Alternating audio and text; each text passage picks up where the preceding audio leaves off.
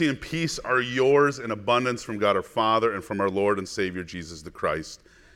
Amen. As I was thinking about this sermon today, a sermon called Unloved, talking about the times maybe we feel unloved or feel like nobody cares, I couldn't help but think about Doris. I first met Doris in the summer of 2011 when she pulled up in that little townhome complex that she was moving into in a small U Haul that was packed with all of her belongings. But that wasn't the first time I actually talked to Doris. She had called me about a month earlier. And still to this day, I would say it was one of the strangest, difficult, a little bit weird, and disturbing calls that I have ever received since becoming a pastor.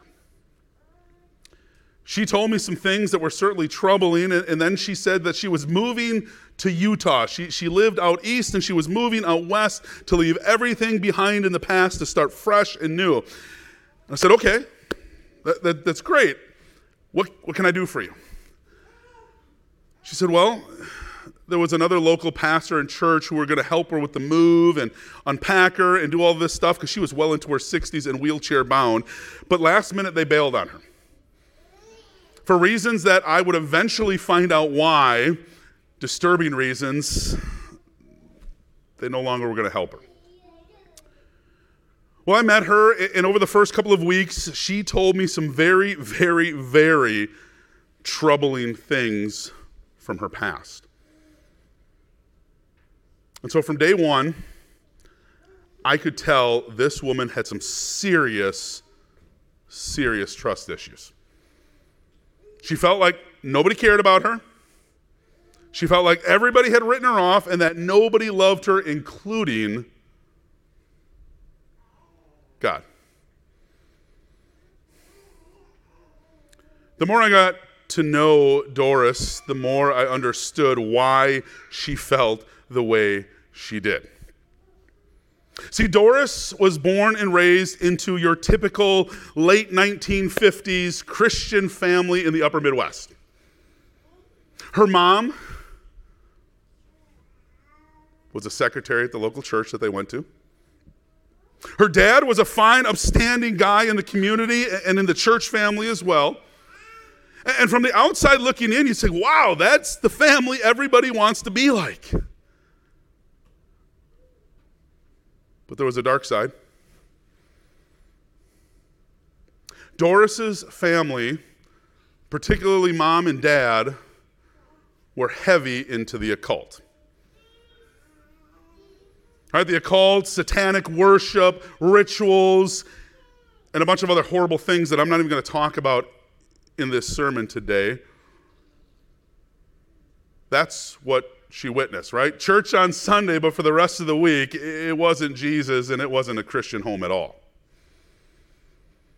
And the very people who were supposed to love her and protect her, like mom and dad, introduced her to a horrific, horrible, troubling, satanic world of the occult at a very young age. She told me things, and she experienced, witnessed, and even endured things that would make even the toughest among us cry, because I did oftentimes, and there was times that the hair on the back of my neck stood up. Doris was abused mentally, physically, emotionally, spiritually, sexually. She was forced to see and participate in things that no child, no human being should ever have to, and often at the hands of those closest to her. And if her family wasn't doing it to her, they were standing by watching while it was done to her.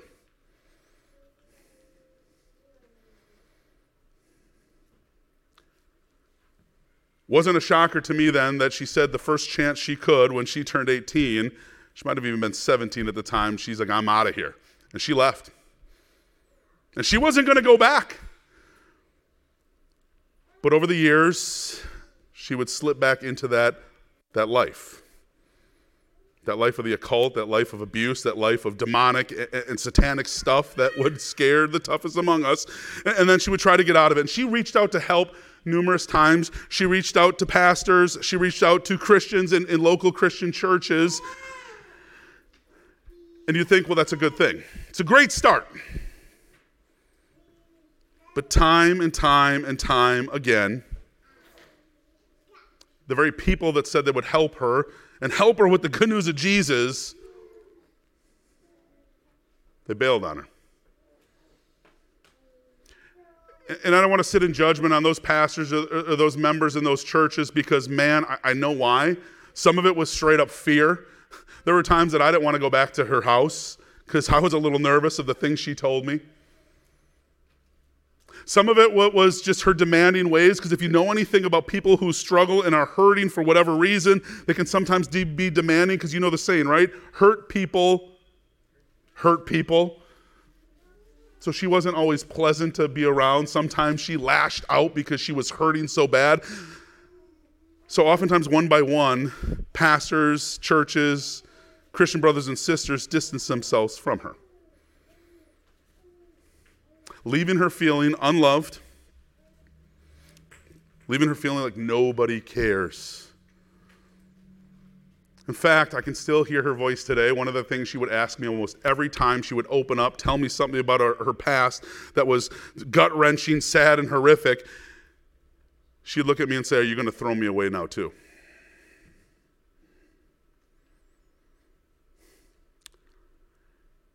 I understand that, that Doris's story and her past is super extreme.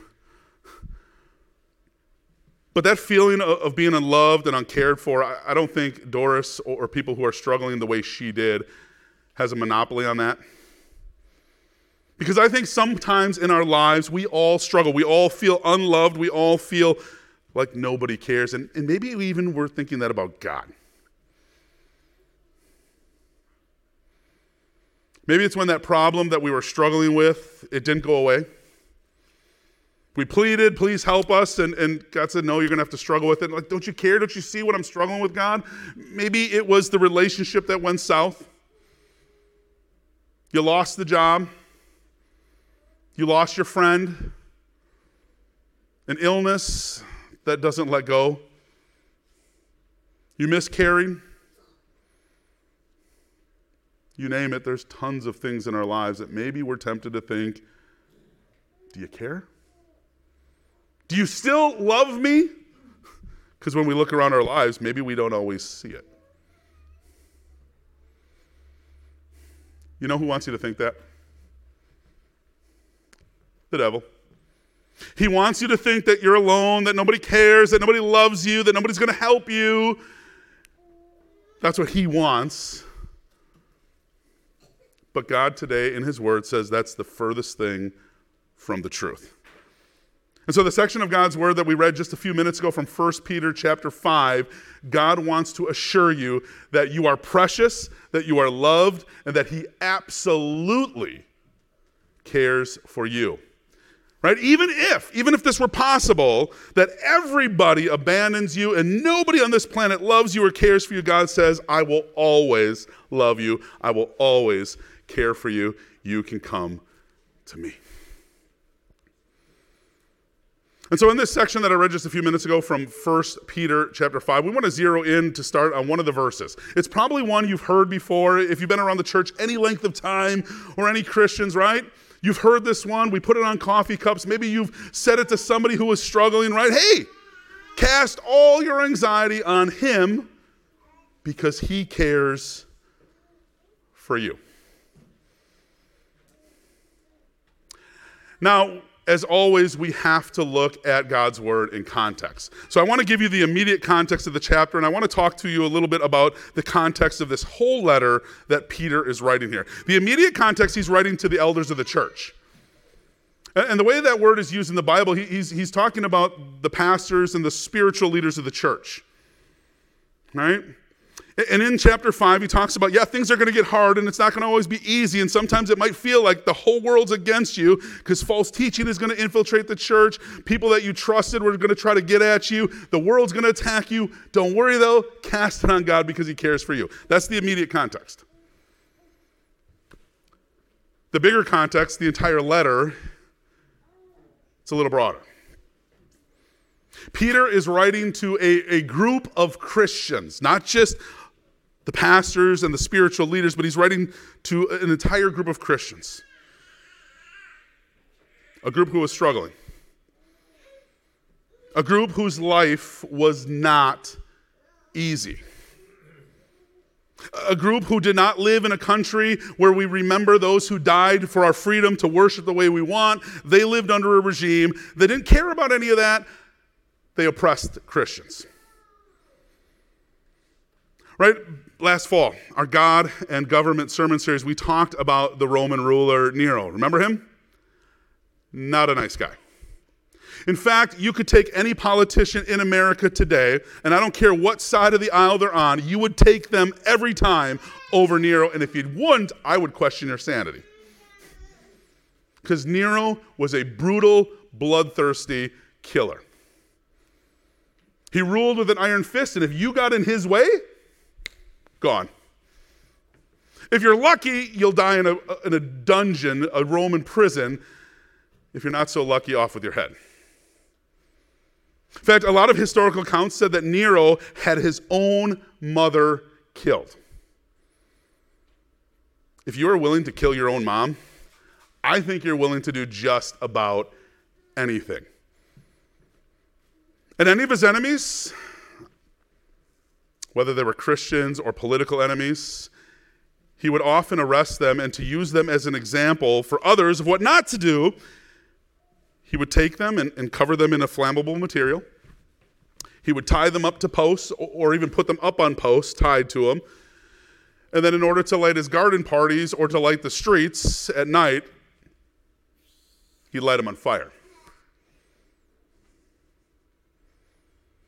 That is what these Christians were living under. That kind of ruler in that kind of atmosphere. It was not cool to be a Christian, it was not safe you were going to face ridicule, and it wasn't just somebody trolling you on social media, it was your neighbors, family members, friends looking to turn you in, to arrest you, to have you put to death.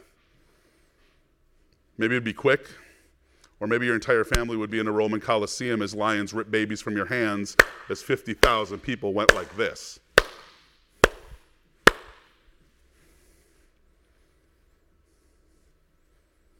That's what our brothers and sisters 2,000 years ago that Peter was writing to were faced with. That's what they were dealing with. And, and, I would guess if they're anything like us, human beings who struggle, there's no doubt there was some thoughts of God, wait a minute, don't, don't you care about us? Do you see what's happening?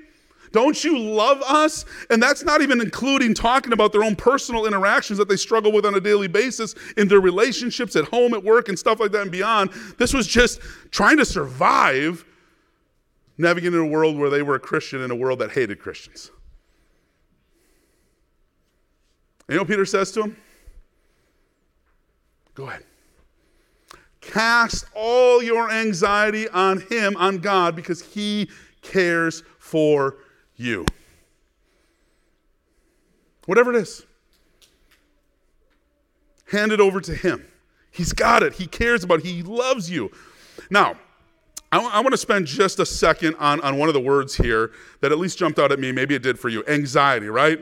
We kind of know what anxiety is. Anxiety is that, that feeling of, of nervousness, of, of maybe some dread with an upcoming test to end out the school year, or maybe it's a, a doctor's appointment and you got to go in and find out why you haven't been feeling good.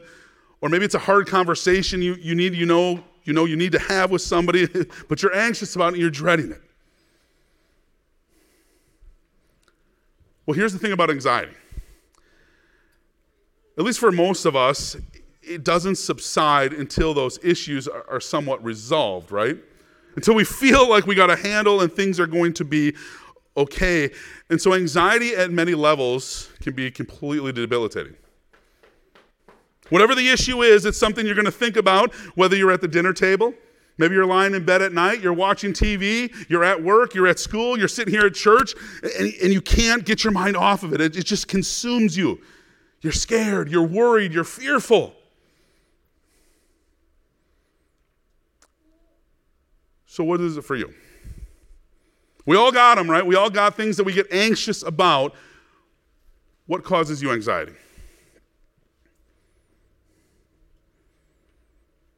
Maybe it's something from the past. I've dealt with a lot of people that, that haven't resolved past issues, and, and it causes anxiety, it causes worry, and they replay in their mind. Maybe it's something they did and screwed things up, or something someone did to them, and they play it over and over and over and over and over again, and it consumes them. And it's so unhealthy. Is that you? Maybe as you think about that, you think about the things that you did, and you're like, well, maybe, maybe, maybe they don't care, maybe, maybe he doesn't love me, and you know what? After what I did, maybe they shouldn't.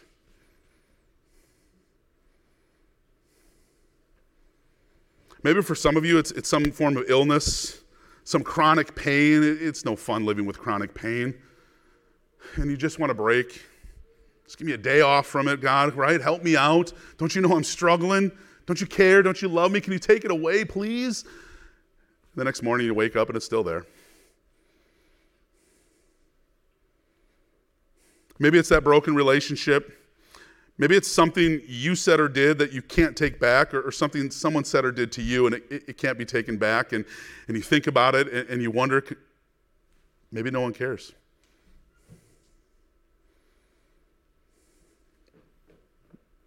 Maybe it's a marriage that's gone south, that job you didn't get, that friend who said that they would be there for you through thick and thin turned out they weren't. And you wonder if anybody cares, if anybody loves you. You know what God says? He says, Give it to me. Cast it all, whatever it is that plagues your heart with anxiety, cast it on me because I care for you. I love you. Sounds so nice, doesn't it? Right? Just cast it on God. What's the phrase? Let go and let God. Oh, that sounds so nice. but here's the problem. Any fishers, fishermen here today, women, anybody like to fish? Nobody? Some of you will admit it, right? Okay, what do you do when you go fishing? You grab your pole, you go to your spot, you put some bait on there, get the lure ready, and you do what? Right? You cast it, and then what do you eventually do? You reel it back in, right? You know where I'm going with this. God says, hey guys, cast it all on me, whatever it is. And what do we often do? We might even go to church or pray and we cast it on God, but then we slowly reel it back in. And all of a sudden that night we're not sleeping well again because we're thinking about what we just casted on Jesus. Right? God says, Cast all your anxieties on me because I care for you. And then we look at our life and it's like, But really? I don't see any change there, God. Are you really listening? Do you, do you really care? Or in Psalm 50, God says, Hey, on that day when you're in trouble, give me a call. Call me up and I will deliver you. And we say, Yeah, but where's this deliverance that you promised, God? Because I'm not seeing it or I'm not feeling it. Or in Matthew chapter 7, what does Jesus say to us, right? He gives us an invitation. He says, Ask, seek, knock, and the door will be open to you. And some of you feel like you've been pounding on that door for days, months, maybe even years and it doesn't seem like any doors are being opened. And you still feel unloved and uncared for. So, again, what's the solution? Cast it. All right? Cast all your anxieties on Him. Whatever it is your fears, your doubts, your worries, your sins, you name it. God says, cast it on me. Take it to the foot of the cross and then leave it there. And while you're there, spend some time there. You know, oftentimes, if, if, I'm, if I'm thinking straight now, my A game, when, when people come to me with some anxieties and struggles that they have, one of the first questions I try to ask them is this How's your spiritual life? Are you getting into the word daily? Are you praying often? If not, that's where you got to start because that's your problem right? You're not going to the person who says he cares for you and to give it to him. Because here's the deal if you want to know without a doubt if God loves you, if you want to know with no questions asked, no worries, no concerns that God cares for you, don't go to the self-help book section at Barnes & Noble. Don't go to your BFF unless they're going to point you to Jesus. Go to the foot of the cross. That's it. So simple, right? Go to God where He's found in His Word. Spend some time at the foot of the cross. Because here's what God did for you God didn't just sit back in, in, his heavenly La-Z-Boy and look down on all of us schmucks and say, oh, sucks to be them. But you know what? It's their fault. It's their sin. They made their bed and lie in it. No, he was grieved. His heart broke and he said, No, I'm not going to stand by and watch my creation spin out of control, die because of their own sins in hell forever. I'm going to do something. And he did. He sent his own son. And here's the deal God didn't have to do that. Nobody forced God to do that. And I think who of us would do that? Would you give up your own child for somebody else? Some of you are sitting next to your kids today. You're holding them in, their, in your arms. You're rocking them. You're snuggling them. Would you give that child up for somebody else, especially knowing that person, half of them are going to want to beat them, bully them, and kill them. Would you do it? I'm not giving up my sons for anybody. you know what your Father in heaven said? Absolutely. I will give up my own son if it means that I can spend eternity with you. and so that is what Jesus did. He willingly obeyed his Father and he came to this world to seek and to save and to find you. And he knows what it's like. Jesus has walked in your shoes and then some. He knows what it's like to be ridiculed and mocked. He knows what it's like to have family turn on you. He knows what it's like to have a best friend sell him out for a measly 30 pieces of silver, which really is not that much money if you can do the conversion rate. He knows what it's like to seem like nobody cares.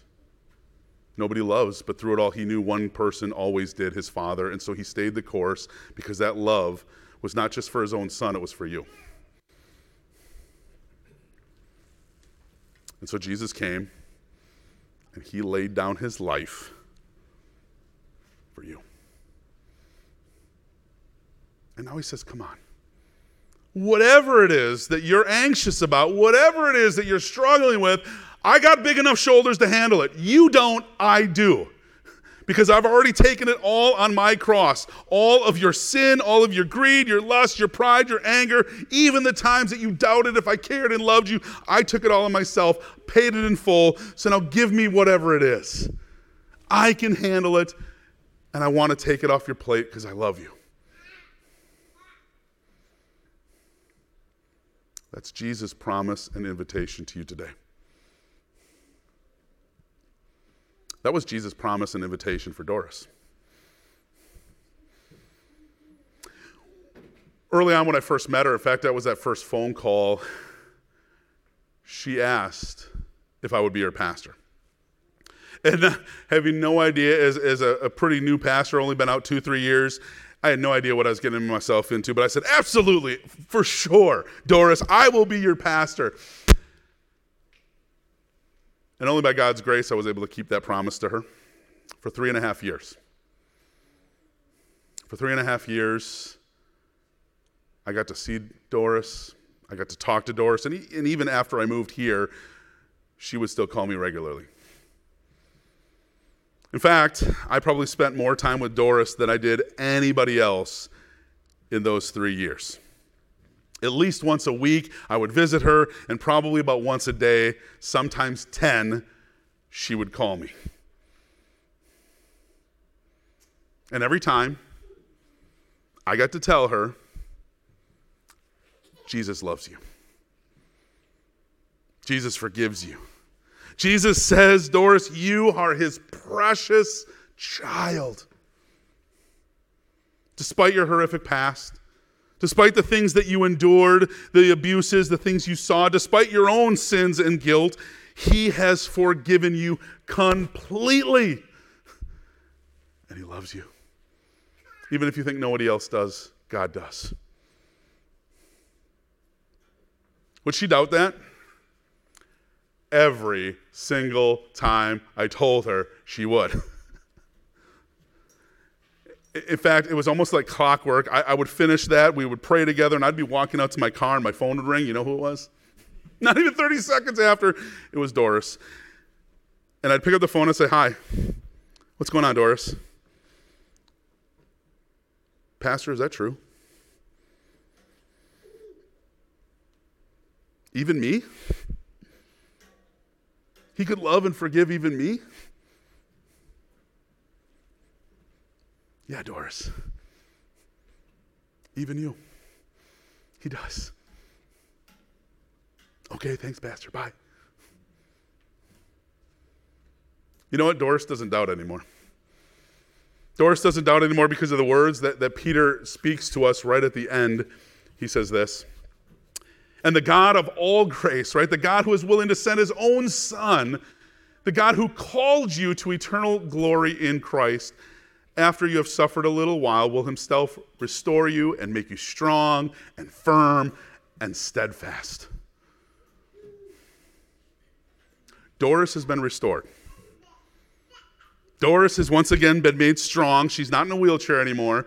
Doris has been washed and forgiven, and she is enjoying heaven all because of the one person who always loved her and would never stop the one person who always cared, even if it seemed like nobody else did, he did, the one who was willing to die for her and make her his own.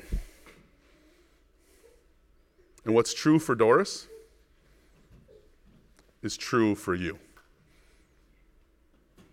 God loves you. No doubt about it. Amen.